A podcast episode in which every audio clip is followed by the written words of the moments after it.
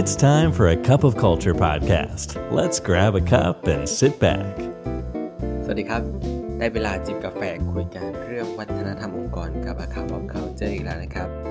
วันนี้แก้วที่ 450 อยู่กับผมท็อปนัทบุญหันสวัสดิ์นะครับ สวัสดีปีใหม่ครับคุณผู้ฟังทุกท่านครับ แล้วก็ขอให้ปีถัดๆไปเป็นปีที่ดีนะครับ วันนี้ครับเรื่องของเราคือ ในทุกๆปีนะครับ Harvard Business Review นะครับ ซึ่งเป็นหนึ่งในแหล่งความรู้ด้านการพัฒนาองค์กรและธุรกิจที่มีอิทธิพลอย่างมากต่อวงการเลย แล้วก็ทางนั้นเนี่ยก็มีประเพณีครับที่ทุกๆปีเนี่ยครับเขาก็จะสอบถามความคิดเห็นของผู้อ่านครับถึงว่าแต่ละคนเนี่ยมีอินไซต์หรือจับใจความอะไรสำคัญสำคัญที่ผู้อ่านแต่ละคนได้ไปบ้าง จากบทความต่างๆ ที่เว็บไซต์มีให้มาตลอดปี 2022 ครับ แล้วก็สำหรับปีที่เพิ่งผ่านพ้นไปเนะครับเขาก็มีความเห็นต่างๆ หลั่งไหลเข้ามาให้ Harvard Business Review นะครับ แล้วก็ทางเว็บไซต์เองเขาก็เอามาวิเคราะห์ครับ แล้วก็เลือกมาว่าเขาเนี่ยให้คำที่เป็นตัวแทนของปี 2022 ก็คือคำว่า resilient ครับ หรือความสามารถในการฟื้นตัว ดังนั้นนะครับ วันนี้เราจะมาชวนทุกท่านครับ ย้อนรอยปี 2022 ไปกับคำว่า resilient ไปด้วยกันครับ หนึ่งในผู้อ่านของ Harvard Business Review ครับ คนหนึ่งเขากล่าวว่า เป็นปีที่ท้าทายแล้วก็มีบททดสอบหลายอย่างผ่านเข้ามา มันทำให้ไฮไลท์เมื่อปีนี้จบลงเนี่ย มันก็ต้องเป็นเรื่องของความสามารถในการฟื้นตัว เพราะว่าเมื่อเรามาถึงจุดสิ้นสุดของปีที่มันท้าทายนะครับ แล้วธุรกิจก็เริ่มกลับมามีความหวังพร้อมกับ มีความถ่อมตัวแล้วก็ติดดินมากขึ้น ซึ่งแน่นอนว่าโควิดเนี่ยมันไม่ใช่เหตุผลเดียวที่ทำให้ Resilient เข้ามามีบทบาทสำคัญในปีนี้ครับ เพราะว่าเป็นปีที่เรียกได้ว่ามีเหตุการณ์สำคัญสำคัญอื่น ๆ เยอะมากนะครับ ตั้งแต่การหดตัวของเศรษฐกิจทั่วโลก การเลิกออฟยกใหญ่วิกฤตสิ่งแวดล้อม หรือแม้กระทั่งสงครามก็มีมาแล้วนะครับ 2022 เนี่ย นั่นทำให้เป็นปีที่ท้าทายสุดๆสำหรับหลายๆ คนเลย และสิ่งที่ผู้อ่านของ Harvard Business Review ต่างๆนะครับ สิ่งที่เขาส่งมาเนี่ยก็เห็นได้ว่าแต่ละคนก็มีหลายอย่างติดตัวไปที่ได้จากความท้าทายนี้ครับ เพราะว่านอกเหนือจาก resilient แล้วเนี่ยคำที่ผู้อ่านส่งเข้ามาให้ Harvard เนี่ยก็ยังได้แก่เรื่องของคำว่า ความยืดหยุ่น ความอดทน ความเปลี่ยนแปลงแล้วก็ความคล่องตัวด้วยครับ และนอกจากนี้เนี่ยยังเป็นปีของ quiet quitting นะครับ แล้วก็คู่หูครับ quiet firing นะครับ แล้วก็ไม่แปลกใจที่ปี 2022 เนี่ยครับ บทความที่มีคนอ่านมากที่สุด 10 อันดับแรกจาก Harvard Business Review ครึ่งหนึ่งเนี่ย เป็นเนื้อหาเกี่ยวกับการหางานการสัมภาษณ์การเขียน cover letter ล้วนๆเลยนะครับซึ่งก็แน่นอนว่าเดี๋ยวเป็นหนึ่งในหัวข้อที่เราจะมาพูดถึงกันนะครับเมื่อเราย้อนรอยของปี 2022 ตั้งแต่ประเด็นแรกเลยก็คือเรื่องของการ lay off และ quiet quitting นะครับ ถ้าเราย้อนไปปี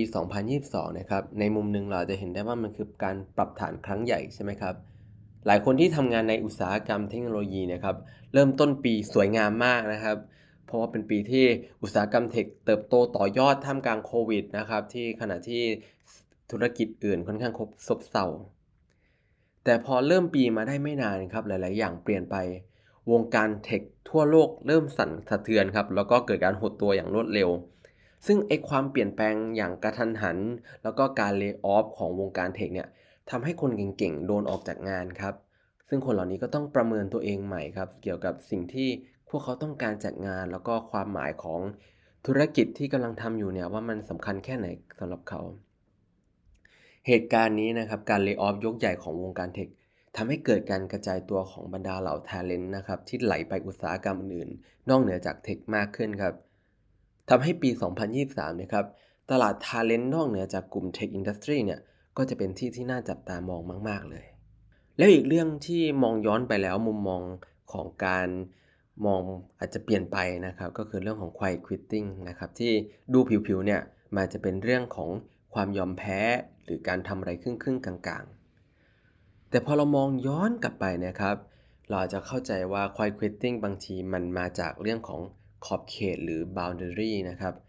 เพราะว่าพนักงงานหลายคนเนี่ยเหนื่อยล้าไปกับการที่ต้องทำงานเกินขอบเขตหน้าที่ที่ได้รับมา หรือได้จ้างมา หรือเหนื่อยกับการต้องทำงานแทนคนอื่นชั่วคราว แต่ก็ไม่เคยที่จะได้ส่งงานชิ้นนี้คืนไป หรือทนไม่ไหวแล้วกับความคาดหวังให้ทำมากขึ้น อย่างไม่จบไม่สิ้น โดยที่ไม่เพิ่มเงินเดือนให้ตาม นั่นก็เป็นหนึ่งในสาเหตุสำคัญของปรากฏการณ์ quiet quitting ที่เกิดขึ้นในปี 2022 นะครับ อีกประเด็นถัดมาที่น่าสนใจไม่แพ้กันเมื่อเรามองย้อนกลับไปก็คือเรื่องของโควิดแน่นอนครับ โควิดที่อาจจะเรียกได้ว่าจบไปแล้วหรือเปล่านะ คือปี 2022 นะครับ เป็นปีที่ว่าด้วยเรื่องของการเริ่มต้นใหม่ครับ จากวิกฤตโควิดที่เพิ่งผ่านพ้นไป หลายคนเชื่อครับว่าหลังโควิดจบเนี่ย เราจะกลับเข้าสู่วิถีชีวิตในแบบที่ผ่านๆมาที่เคยคุ้นเคย แต่พอปี 2022 เข้ามาเนี่ย มันเป็นการตบหน้าคนที่คิดแบบนั้นเข้าอย่างจังครับ เพราะว่าพอจบปีแล้วเนี่ยครับ เราก็เพิ่งจะเข้าใจกันดีว่าไอ้คำว่ากลับไปเนี่ยมันไม่มีอยู่จริงครับ เพราะว่าโลกเนี่ยมันมีการเคลื่อนที่ตลอดเวลาไปข้างหน้าครับนั่นทำให้โลกหลังโควิดเองก็ต้องอาศัยการปรับตัวมากกว่าที่หลาย ๆ คนคาดคิดไว้ โดยเฉพาะสำหรับคนที่คิดว่าอะไรอะไรมันเนี่ยมันจะกลับไปเป็นเหมือนเดิม และตอนนี้ก็เป็นช่วงเวลาที่ทุกคนต้องเดินหน้าต่อไปด้วยความคิดที่ว่าทุกๆวันเนี่ยคือ new normal ครับ ทั้งหมดนี้ก็เป็นการสรุปปี 2022 ครับ โดย Harvard Business Review ครับ ซึ่งก็มีหลายประเด็นนะครับที่น่าสนใจแล้วก็มีหลายเรื่องที่น่าตื่นเต้นรออยู่ในปี 2023 ครับ แล้วก็ ทางนั้นก็บอกอีกอย่างหนึ่งครับว่า ถ้าคำว่า resilient เนี่ยคือคำแห่งปี 2022 ผู้อ่านหลายคนของ Harvard Business Review นะครับเขาก็คาดว่า 3คำของปี 2023 ที่กำลังจะมาถึงเนี่ยอาจจะได้แก่ inflation recession และ persistent นั่นนะครับ ซึ่งมันจะเป็นอย่างนี้จริงหรือไม่เนี่ยครับ เรามีเวลาอีกหนึ่งปีครับที่จะมาดูกัน แต่ระหว่างนั้นนะครับทาง อเพจ A Cup of Culture นะครับก็ขอให้ผู้อ่านทุกท่านนะครับ แล้วก็ผู้ติดตามเนี่ยพบกับความสุขและการเติบโตมากขึ้นขึ้นในปี 2023 ครับ พร้อมกับได้บทเรียนดีๆ จากปี 2022 เก็บไว้ได้บ้างไม่มากก็น้อยครับ ขอบคุณทุกๆทท่านนะครับ ที่ฟังและอ่านกันมาตั้งแต่ปี 2022 ครับ และสุดท้ายนี้ก็อย่าลืมนะครับ ไม่ว่าจะตั้งใจหรือไม่ก็ตามเนี่ย วัฒนธรรมองค์กรก็จะเกิดขึ้นอยู่ดีครับทำไมเราไม่มาตั้งใจสร้างวัฒนธรรมองค์กรในแบบที่เราอยากให้เป็นกันล่ะครับสำหรับนี้กาแฟหมดแก้วแล้วนะครับ แล้วเราพบกันใหม่ในครั้งหน้า สวัสดีครับ